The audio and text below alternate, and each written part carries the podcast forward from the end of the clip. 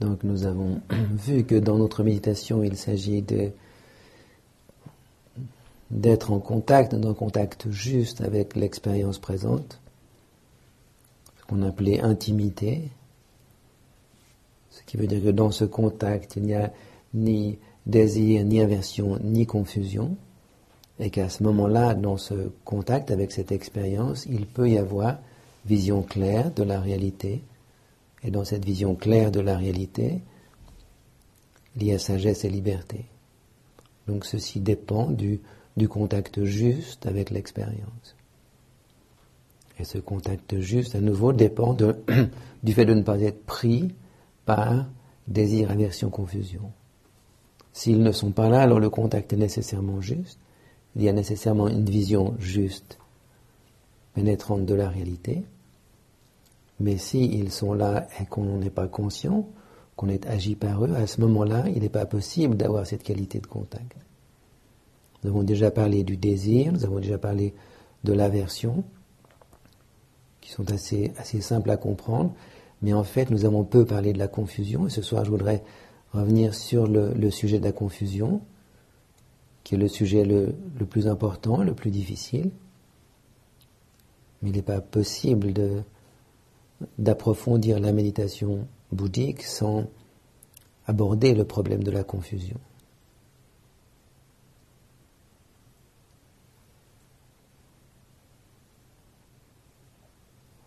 Confusion, c'est essentiellement prendre une chose pour une autre.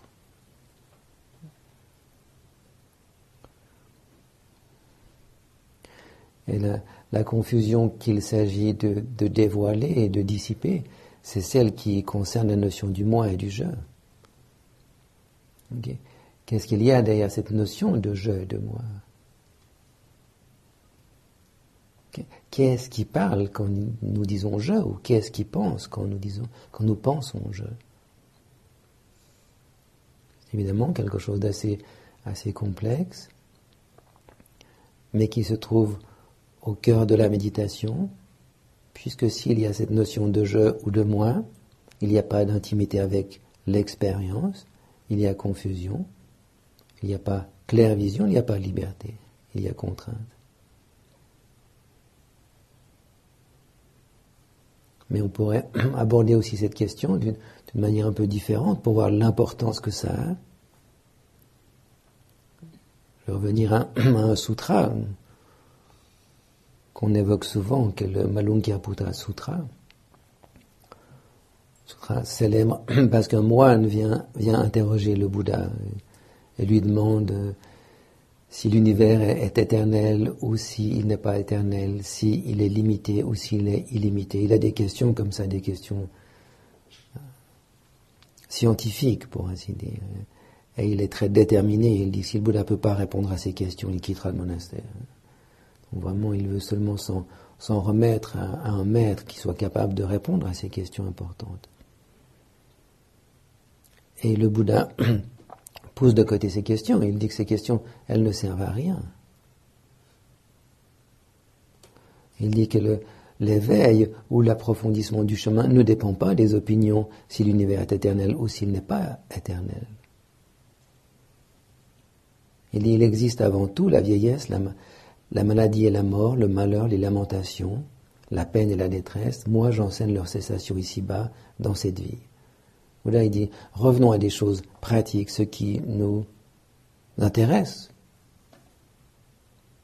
ce qui nous concerne le plus proche, c'est, ce euh, qui est formulé ici de manière euh, extrêmement tranchante. Il existe avant tout la naissance, la vieillesse et la mort, le malheur, les lamentations, la détresse. Moi, j'enseigne leur cessation ici-bas dans cette vie.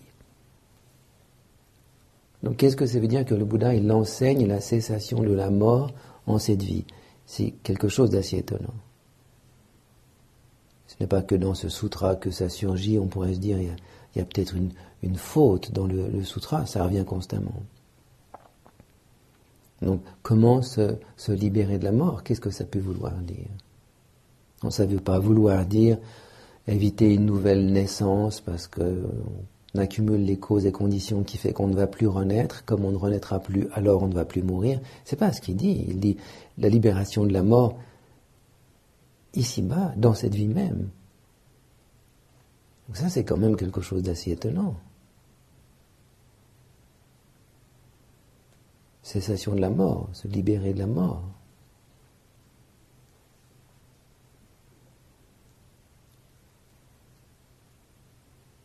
Et ça, c'est quand même le cœur hmm, de la quête spirituelle dans le bouddhisme.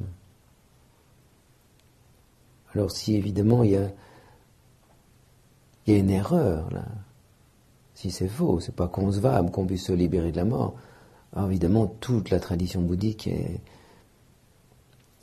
elle a pris un mauvais coup. Ça devient quand même un peu, un peu douteux toute cette histoire. Si dans, la quête essentielle ou la promesse essentielle, il y a une erreur fondamentale, donc il faut tout revoir.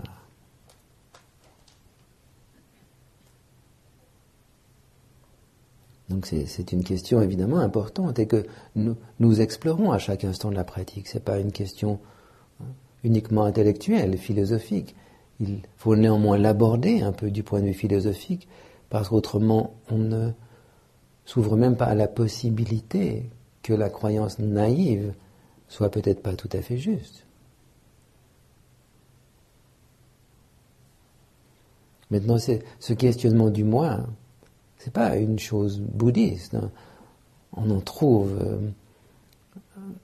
un pareil questionnement tout au long de la culture, la culture occidentale aussi. Je ne vais pas additionner toutes les, citations pour, le montrer, j'en ai pris une ici, une de Camus, dans le mythe de Sisyphe. Il dit car si j'essaie de saisir ce moi dont je m'assure, si j'essaie de le définir et de le résumer, il n'est plus qu'une eau qui coule entre mes doigts. Je puis dessiner un, tous les visages qu'il sait prendre, tous ceux aussi qu'on lui a donnés, cette éducation, cette origine, mais on n'additionne pas des visages. Pour toujours, je serai étranger à moi-même. Donc on se rend compte que la question du moi, c'est pas simple. Que dès que on se questionne vraiment pour savoir ce que c'est, eh bien c'est comme Camus l'exprime, alors c'est de l'eau qui coule entre nos doigts. Hein il y a quelque chose de pas saisissable.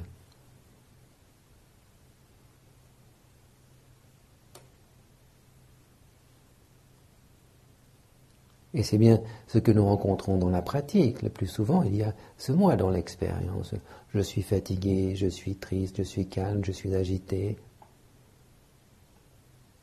Voilà une sorte d'observation. J'ai des douleurs ici ou là.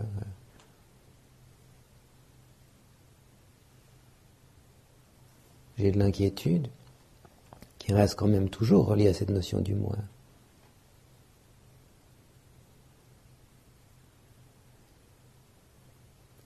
Comme, si ce moi était quelque chose de stable, de solide, qu'on devrait pouvoir déterminer.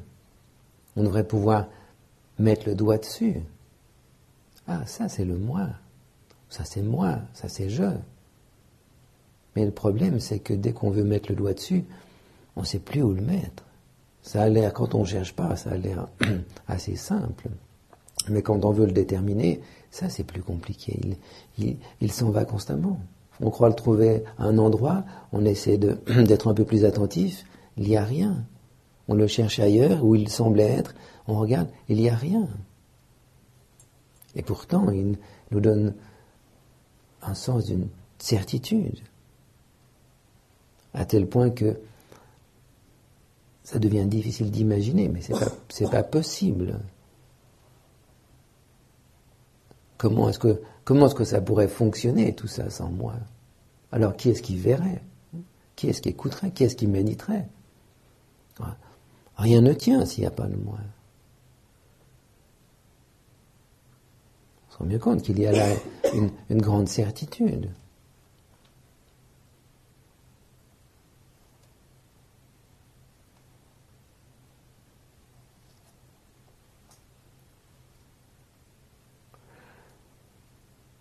Dans le fond, il est bien normal que la méditation questionne cette certitude parce que s'il n'y avait pas un questionnement radical, comment est-ce qu'une libération ou liberté, qui n'est pas simplement une sorte de transformation, d'amélioration, pourrait être concevable sans questionner ce qu'il y a de fondamental?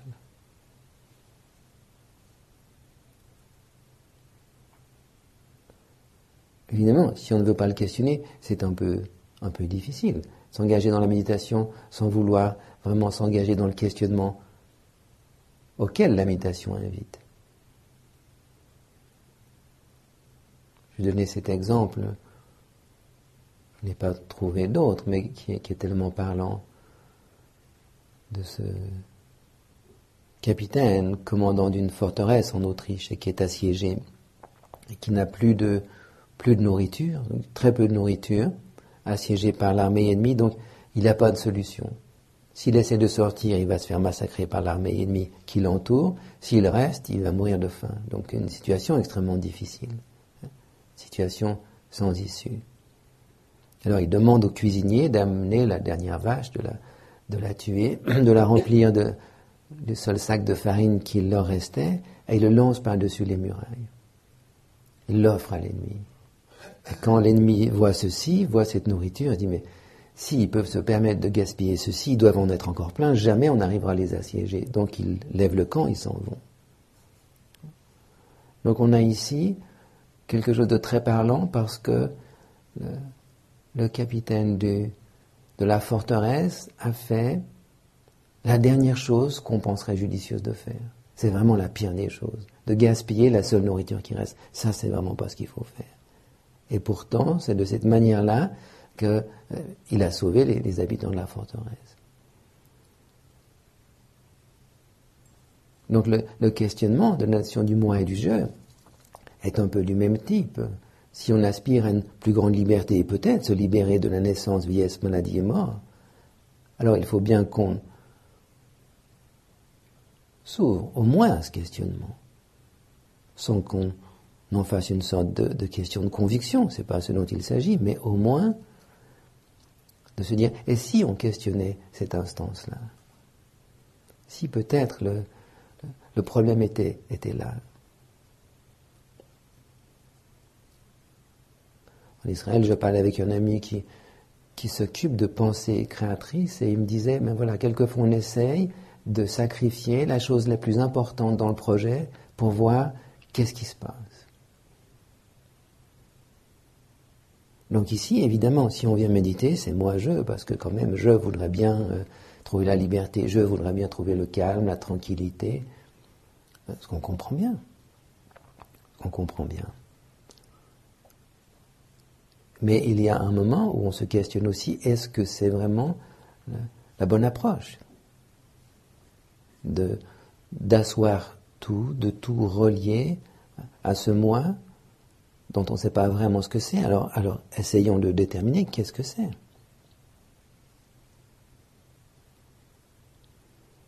Et il ne s'agit évidemment pas de, vouloir se convaincre ou de se faire un mantra. Il n'y a pas de moi, il n'y a pas de je, il n'y a pas de moi, il n'y a pas de je. Ça, n'arrange pas les choses. On, rajoute une confusion sur une autre confusion. Mais peut-être essayer un peu de comprendre très très simplement comment cette notion est structurée. On pourrait faire un long développement psychologique sur le, comment le moi est structuré. Mais ici, c'est d'une manière un peu plus simple et précise dans l'expérience. Cette chose-là que j'aimerais un peu envisager.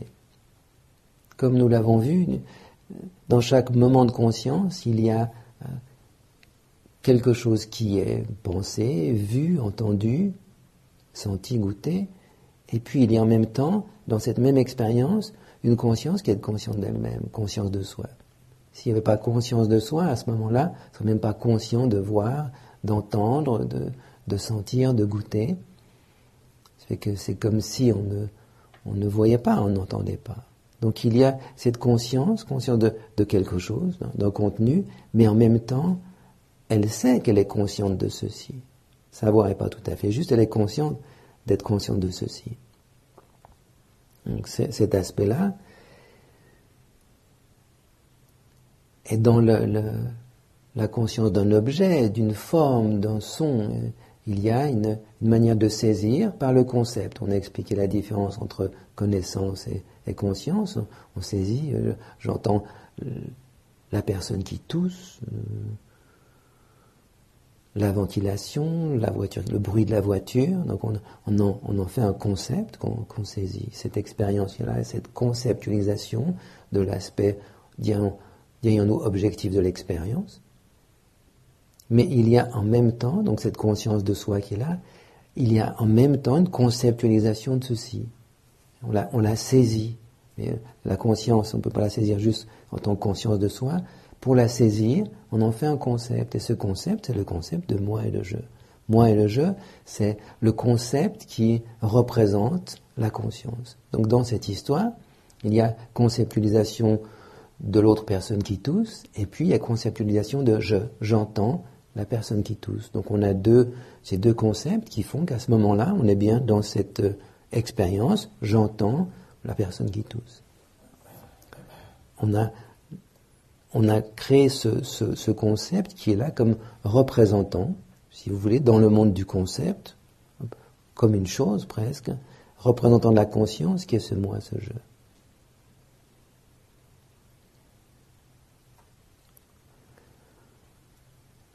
Mais cette conscience d'elle-même dans toute expérience, elle est, elle est pareille elle-même dans chaque expérience. Elle n'est pas une fois, euh, je ne sais pas, petite, grande, moyenne, chaude, froide. La conscience, consciente d'elle-même dans chaque expérience, elle est similaire. Elle change d'instant en instant selon les expériences, mais elle est parfaitement similaire. Qui donne quelquefois l'impression d'une sorte de, stabilité. Maintenant, ce que nous remarquons, c'est que lorsque l'on on pense à sa propre existence, alors on peut dire, voilà, moi j'étais à, 5 ans, à 10 ans, à 15 ans, j'étais là, j'étais là, on peut se rappeler avec la, forte conviction que c'était bien moi qui étais là. Mais évidemment, si on regarde alors, qu'est-ce qu'il y a de commun avec le moi qui est là aujourd'hui? Du point de vue physique, c'est pas tout à fait la même chose. Du point de vue maturité, il y a un petit peu de différence aussi. Du point de vue des connaissances aussi. Du point de vue de, même de la perception, il y a quelques différences. Donc,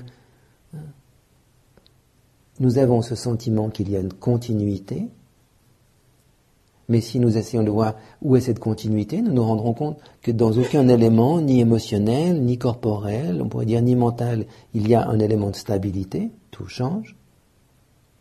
Et pourtant, nous avons la certitude qu'il y a là quelque chose de stable.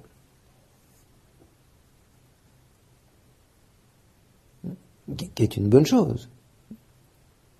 Quand quelquefois ceci disparaît, ça peut être problématique. Donc ceci tient exactement au fait que cette conscience d'elle-même, elle est toujours similaire à elle-même dans toutes les expériences, et on a mis ce concept je qui lui est identique à lui-même. Il ne change pas. Le concept je au moi ne change pas. On peut le placer sur différentes choses. Je peux m'identifier à ce corps. Le corps est différent.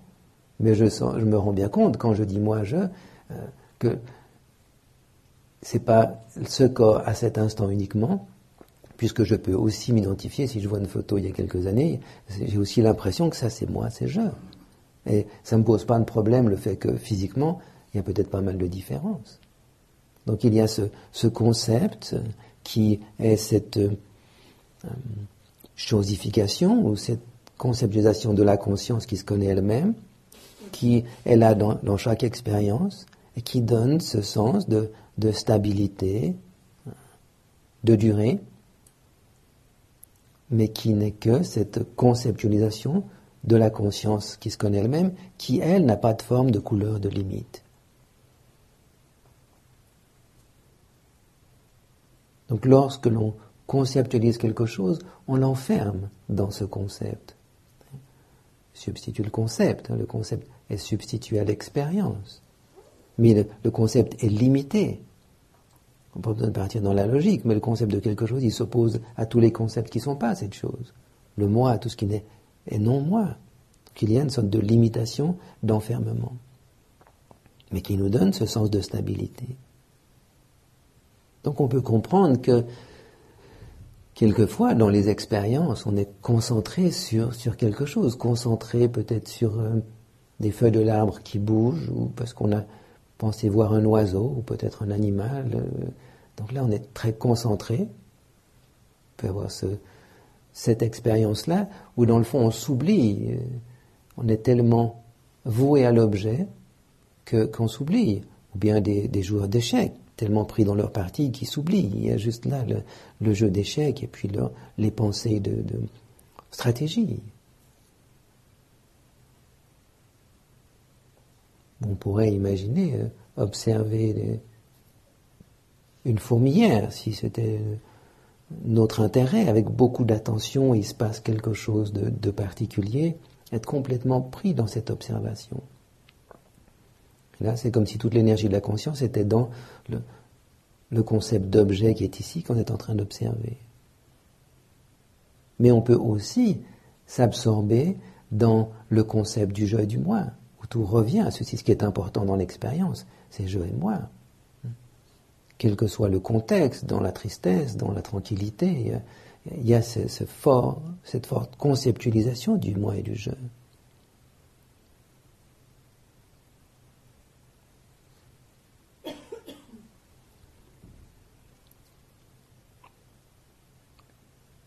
Donc dans la méditation, si on ramène tout à cette notion du je et du moi,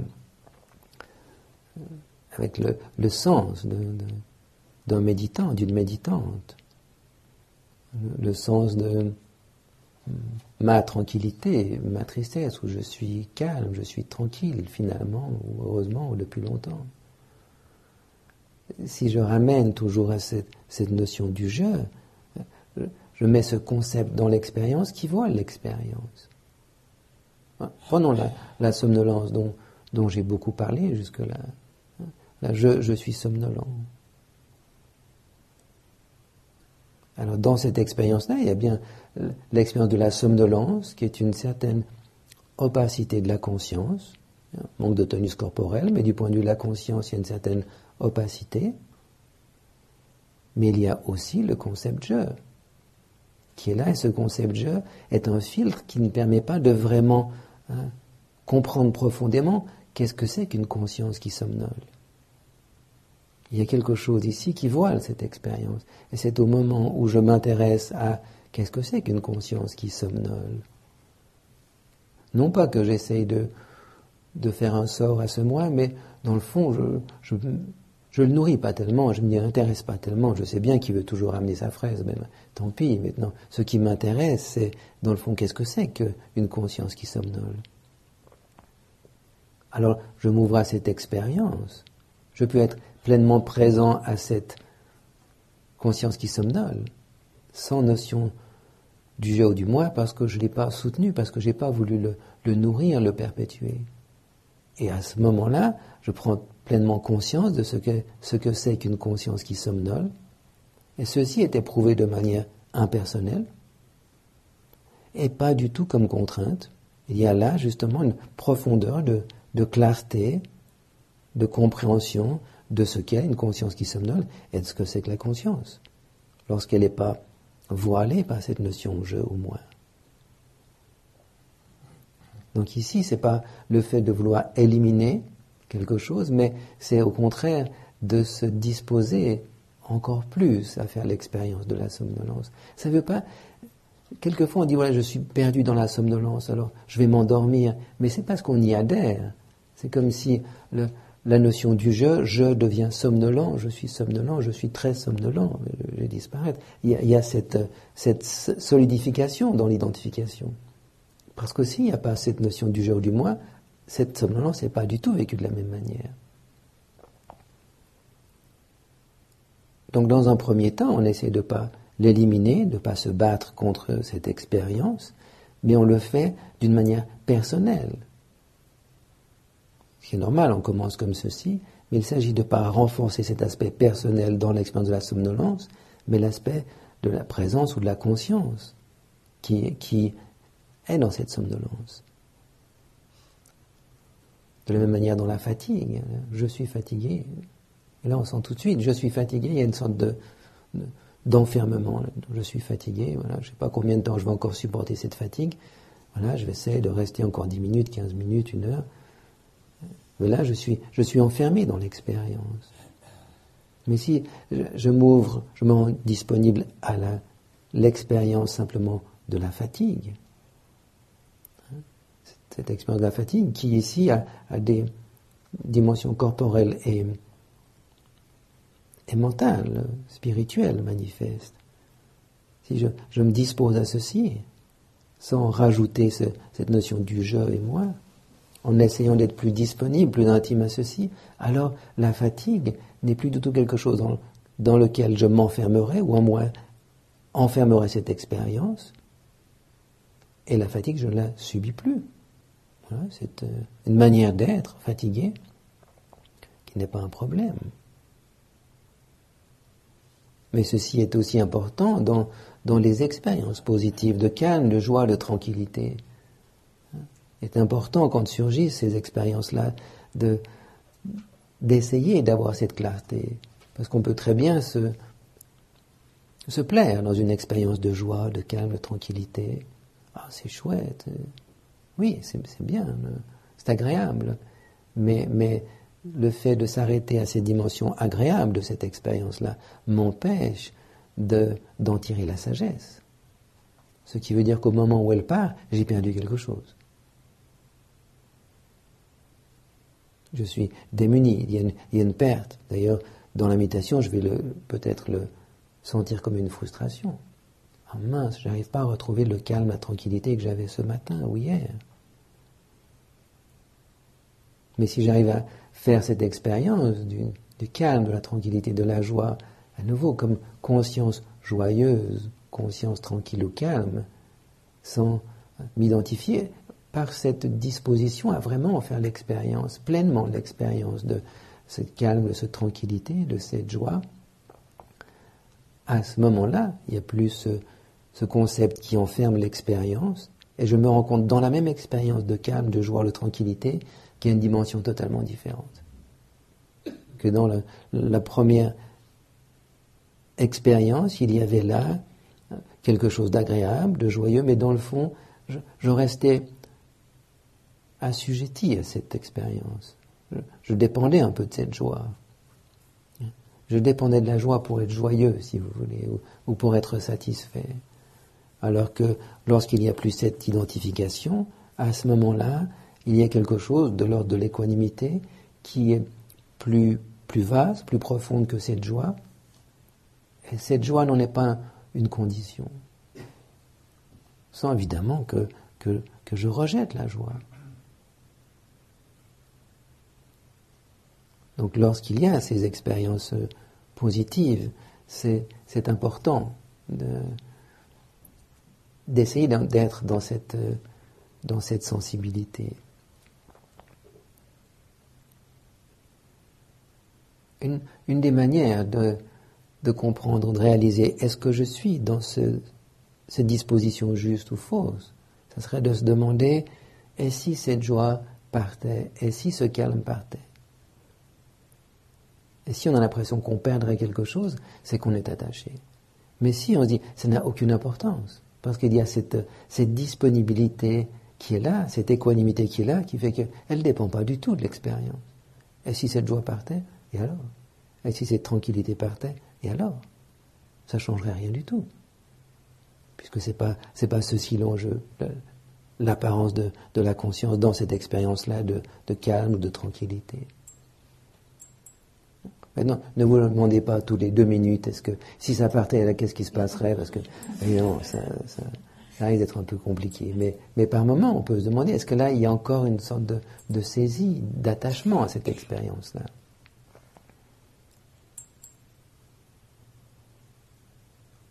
Et c'est extrêmement éclairant sur notre chemin méditatif, au moment où on a ces expériences, soit dans la quelque chose de facile, enfin d'agréable, comme la joie, la tranquillité, soit dans quelque chose de plus difficile, comme la fatigue ou la somnolence. C'est exactement la même, euh, la même sensibilité qui est en jeu. Si je suis dans la fatigue et tout d'un coup je ne m'y identifie pas, je me rends compte qu'il y a là une liberté par rapport à cette expérience. je pourrais aussi me dire, est-ce que je préférerais pas que cette expérience soit absente? Et à ce moment-là, je me dirais, ça n'a aucune importance aucune importance. Non pas parce que je deviens indifférent, mais parce qu'il y a une qualité de la conscience bien plus profonde qu'on appelle l'équanimité. Cette parfaite disponibilité à toute expérience.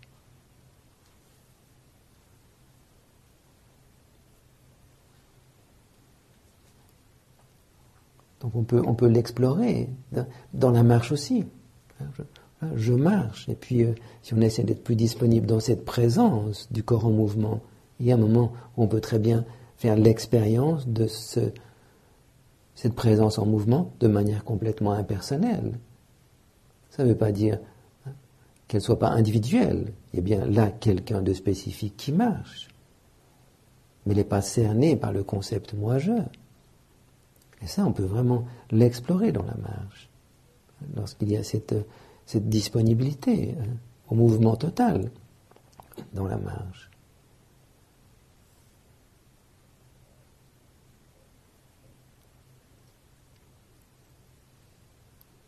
De la même manière, on, s'identifie à, la vision. Je vois ceci. On dit mais c'est quand même pas possible. Si je vois pas, comment je peux voir? Donc ça va pas. C'est pas pas du tout euh, imaginable. Mais l'identification à la vision, elle amène rien du tout. Elle amène juste un, un concept, une image de je dans cette euh, expérience de vision qui, elle, n'en a pas du tout besoin. On peut l'éprouver dans, l'audition, comme on en a parlé de nombreuses reprises, mais dans la vision aussi, si vous voulez. Vous pouvez explorer ceci. La vision se passe exactement où vous êtes. Et on se rend compte qu'il y a une sorte de, de saisie de cette expérience, identification. Hein. On n'a pas besoin pour l'identification de le dire lourdement je ou moi, on a ce sens. Mais on peut aussi très bien faire cette expérience de la vision hein, sans qu'il y ait ce concept moi ou je. Et là, qu'est-ce qui se passe? Il y a quelque chose de beaucoup plus ouvert.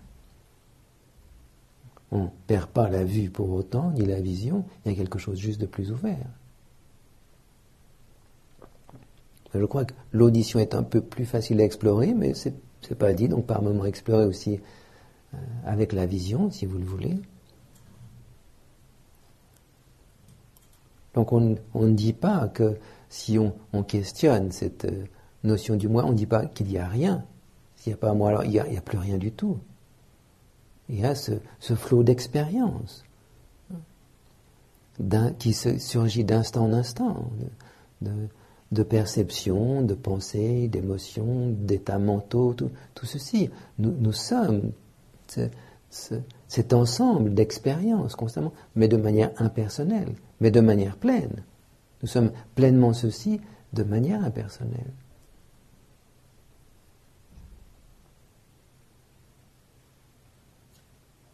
Donc ce n'est pas une sorte de perte, on a perdu quelque chose.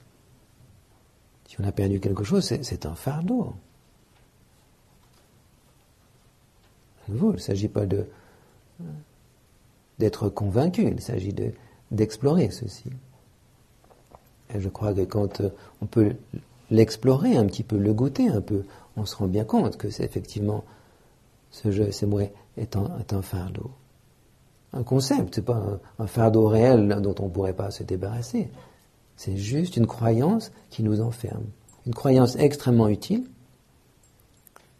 ce serait complètement absurde de plus vouloir utiliser je ou moi, complètement utile, dans la mesure où on n'est pas dupe.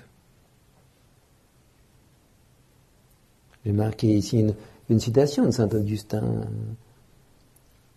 à nouveau pour montrer que ce n'est pas une, histoire bouddhiste uniquement. Donc saint Augustin parle à sa manière, dans son langage, mais il dit ce que je trouve en rentrant en moi-même, ce n'est donc pas moi, ego, c'est la lumière divine. Lumière divine, on pourrait dire ici, pour nous serait la, conscience pure. Sans évidemment vouloir me mêler des histoires de théologie de saint Augustin, mais hein, c'est clair que quand il va en lui-même, il est là complètement en contact avec lui-même, il ne trouve pas de moi et d'ego. Ce que d'ailleurs aucun mystique ne fait. Maître Eckhart, il disait, il faut se libérer de la personnalité, de la temporalité et de la multiplicité il n'y a pas de mystique qui pourrait euh, se fonder sur, un moi, ou une manière de parler, et puis on, en fait une autre dimension. Mais on s'identifie aussi au corps. Voilà un miroir, une photo, c'est moi. Je ne pas, pas l'ombre d'un doute. On ne dit pas, tiens, c'est qui cette personne devant le miroir? Je crois que je la connais. Non, c'est pas vraiment besoin de réfléchir. Cette identification, ici évidemment, c'est l'image du corps.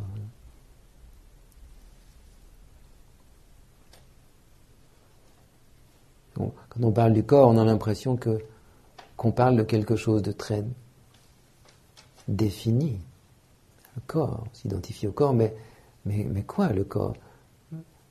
Moi, j'ai une vision très, très faible de mon corps.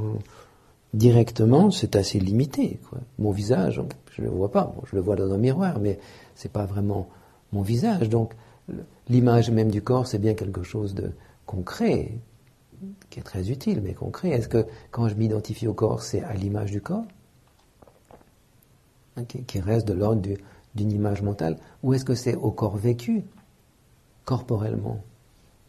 Et ça, c'est très différent, le corps vécu. Pas le corps vu par quelqu'un d'autre, qui peut voir aussi ma photo, qui peut aussi voir mon image dans le miroir, donc ce corps vu qui est le corps, dans le fond, qu'on partage avec les autres dans, cette vision, mais le corps vécu de l'intérieur ce corps vécu dans la présence corporelle. Et ça, c'est, ça, c'est un peu différent. C'est plus tellement un corps objet, c'est un corps sujet. C'est le corps être, c'est le corps être conscience.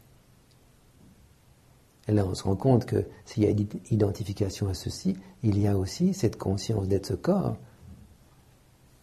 On va s'identifier aussi à cet aspect-là. On peut très bien, je l'ai dit dans la marche, avoir cette, qualité de totale présence corporelle qui n'est pas du tout lié à la notion d'un moi, et qui est certainement une plus grande plénitude d'être corps que quand il y a le concept du moi qui vient pour voiler cette expérience.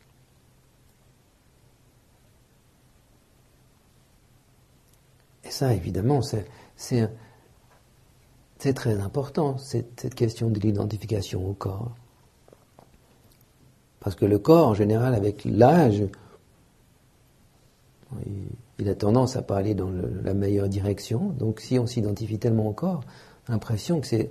Le Bouddha parlait de se libérer de la, vieillesse. À ce moment-là, il y a beaucoup de douleurs qui sont qui surgissent parce qu'on investit tout son affect dans quelque chose qui n'est pas tellement fiable, qui ne dépend pas vraiment de nous.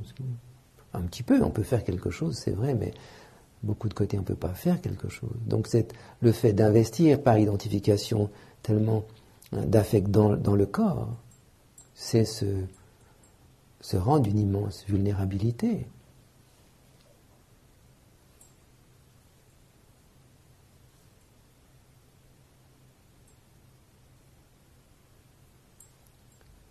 Je vais aborder maintenant cette, question du moi un peu différemment, comme je l'ai fait à plusieurs reprises dans, la pratique de, la compassion, basé un petit peu sur le, texte de Shantideva, dans le huitième chapitre, il parle de, de l'échange de soi et d'autrui.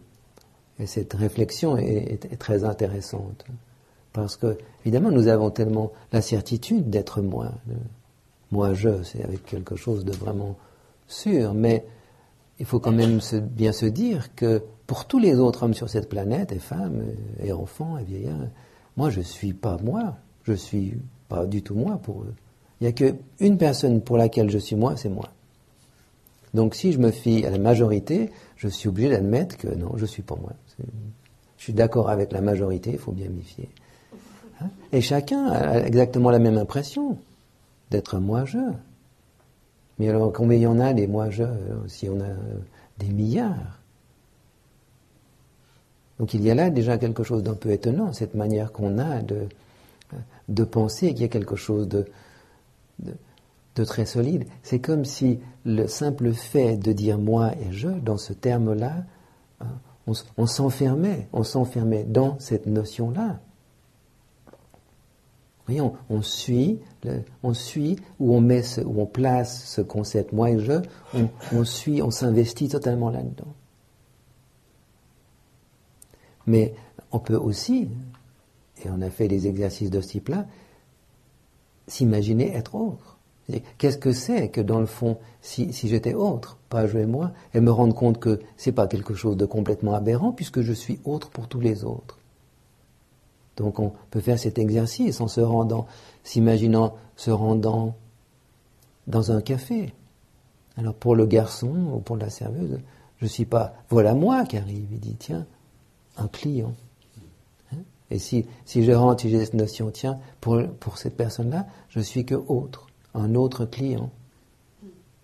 Et si je m'imagine beaucoup de situations, tout d'un coup je me rends compte que c'est vrai, je peux aussi très bien prendre et sentir comment je suis autre.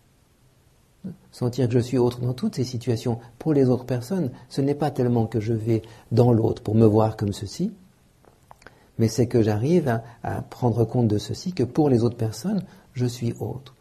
On peut s'imaginer entrer dans un train. Tiens, voilà un autre voyageur. Dans, dans toute situation. Personne qui rentre ici ne dit pas, tiens, moi j'entre. Voilà, un autre méditant, une autre méditante. Donc je peux m'imaginer, si j'entre ici, tiens, simplement euh, une autre personne qui entre. Et quand on commence à se rendre compte qu'on est aussi, on est aussi autre. Hein. Moi, toi, c'est que des termes comme ici et là. comment c'est ici? Ici, est-ce que c'est de l'herbe? Est-ce que c'est de la montagne? Est-ce que c'est de la rivière? Est-ce que c'est du sable? Et là, comment est-ce que c'est du sable, la rivière? Ça ne veut rien dire ici et là, n'ont pas de, caractéristiques propres. Moi et je, c'est la même chose. Et tu, la même chose. Aucune caractéristique, propre, et tout d'un coup, je m'attache à des caractéristiques spécifiques. Ce qui ne serait pas si grave si, évidemment, ça ne posait pas tant de problèmes.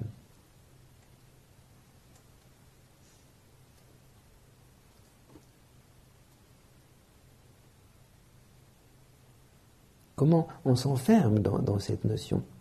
Cette notion du moi et du jeu, à nouveau, elle est, elle est essentielle dans notre développement. Ce n'est pas quelque chose euh, dont on pourrait se passer. Ça serait, ridicule si quelqu'un voulait faire l'éducation de ses enfants sans leur inculquer cette notion de moi ou du jeu. Ça serait une catastrophe. Donc il ne s'agit pas du tout de, ceci, mais tout d'un coup, il y a un, un investissement tel qu'on est enfermé là-dedans. Et une personne qui euh, se libérer de, non pas de, la manière de parler je ou moi, mais, mais de cette croyance en quelque chose de solide qui correspond, en référent à ce je et ce moi. Et pas dysfonctionnel, au contraire, fonctionne d'une manière beaucoup plus, plus libre, plus ouverte. Donc, tout ne semble pas toujours affecté, une sorte de, de moi ou de je qui serait ici.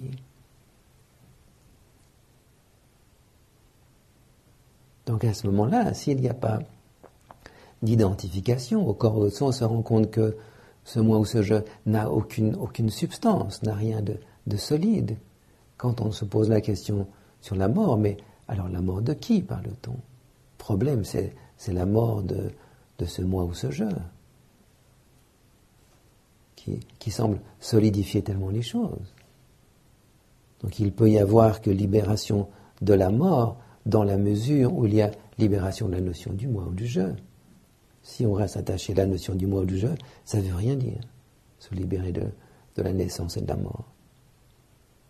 Et là, c'est un peu comme ce commandant de la forteresse qui a sacrifié la, vache pleine de farine. À part que la vache pleine de farine était réelle, alors que le je et le moi qu'on perd dans l'histoire, c'est qu'une croyance. La croyance en sa solidité.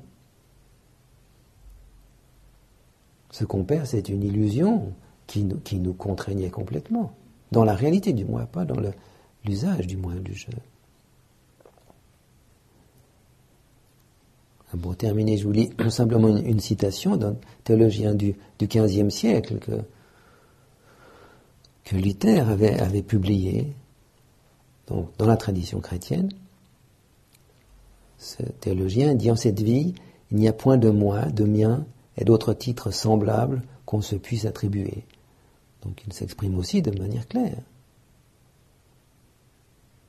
À on pourrait multiplier à l'infini ces, citations dans la pensée occidentale pour bien montrer que n'est pas quelque chose de, de limiter hein, à l'Orient. Voilà donc quelques remarques pour situer la, confusion qui est vraiment dans le domaine de, l'identification. Hein. S'attacher à ce concept, je et moi, de, de vouloir ou de croire, déjà de croire qu'il est dans toute expérience, ou de vouloir le mettre dans toute expérience.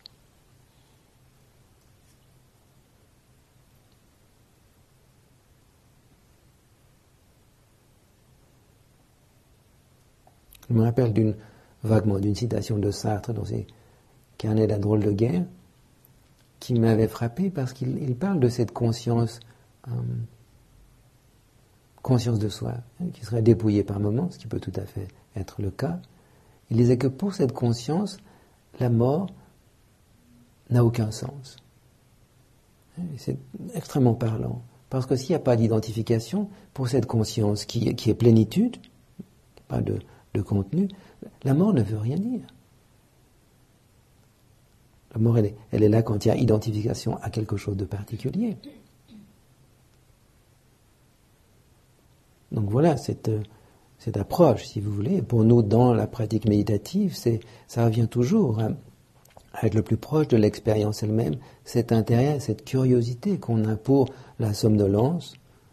Vous ne croyez pas que je vous mets des somnifères pour vous expérimenter ça, mais j'en parle beaucoup parce que c'est pas trop dramatique, de la fatigue, euh, mais de la joie, de la tranquillité ou de l'inquiétude. D'essayer d'être le plus proche possible de ces expériences, de l'audition, de la sensation corporelle.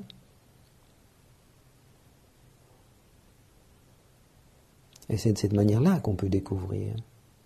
Aussi en, en, prenant au moins à titre d'hypothèse qu'il est peut-être possible de faire l'expérience sans qu'il y ait un moi, un jeu dans l'histoire. Thank you for listening. To learn how you can support the teachers and Dharma Seed, please visit dharmaseed.org slash donate.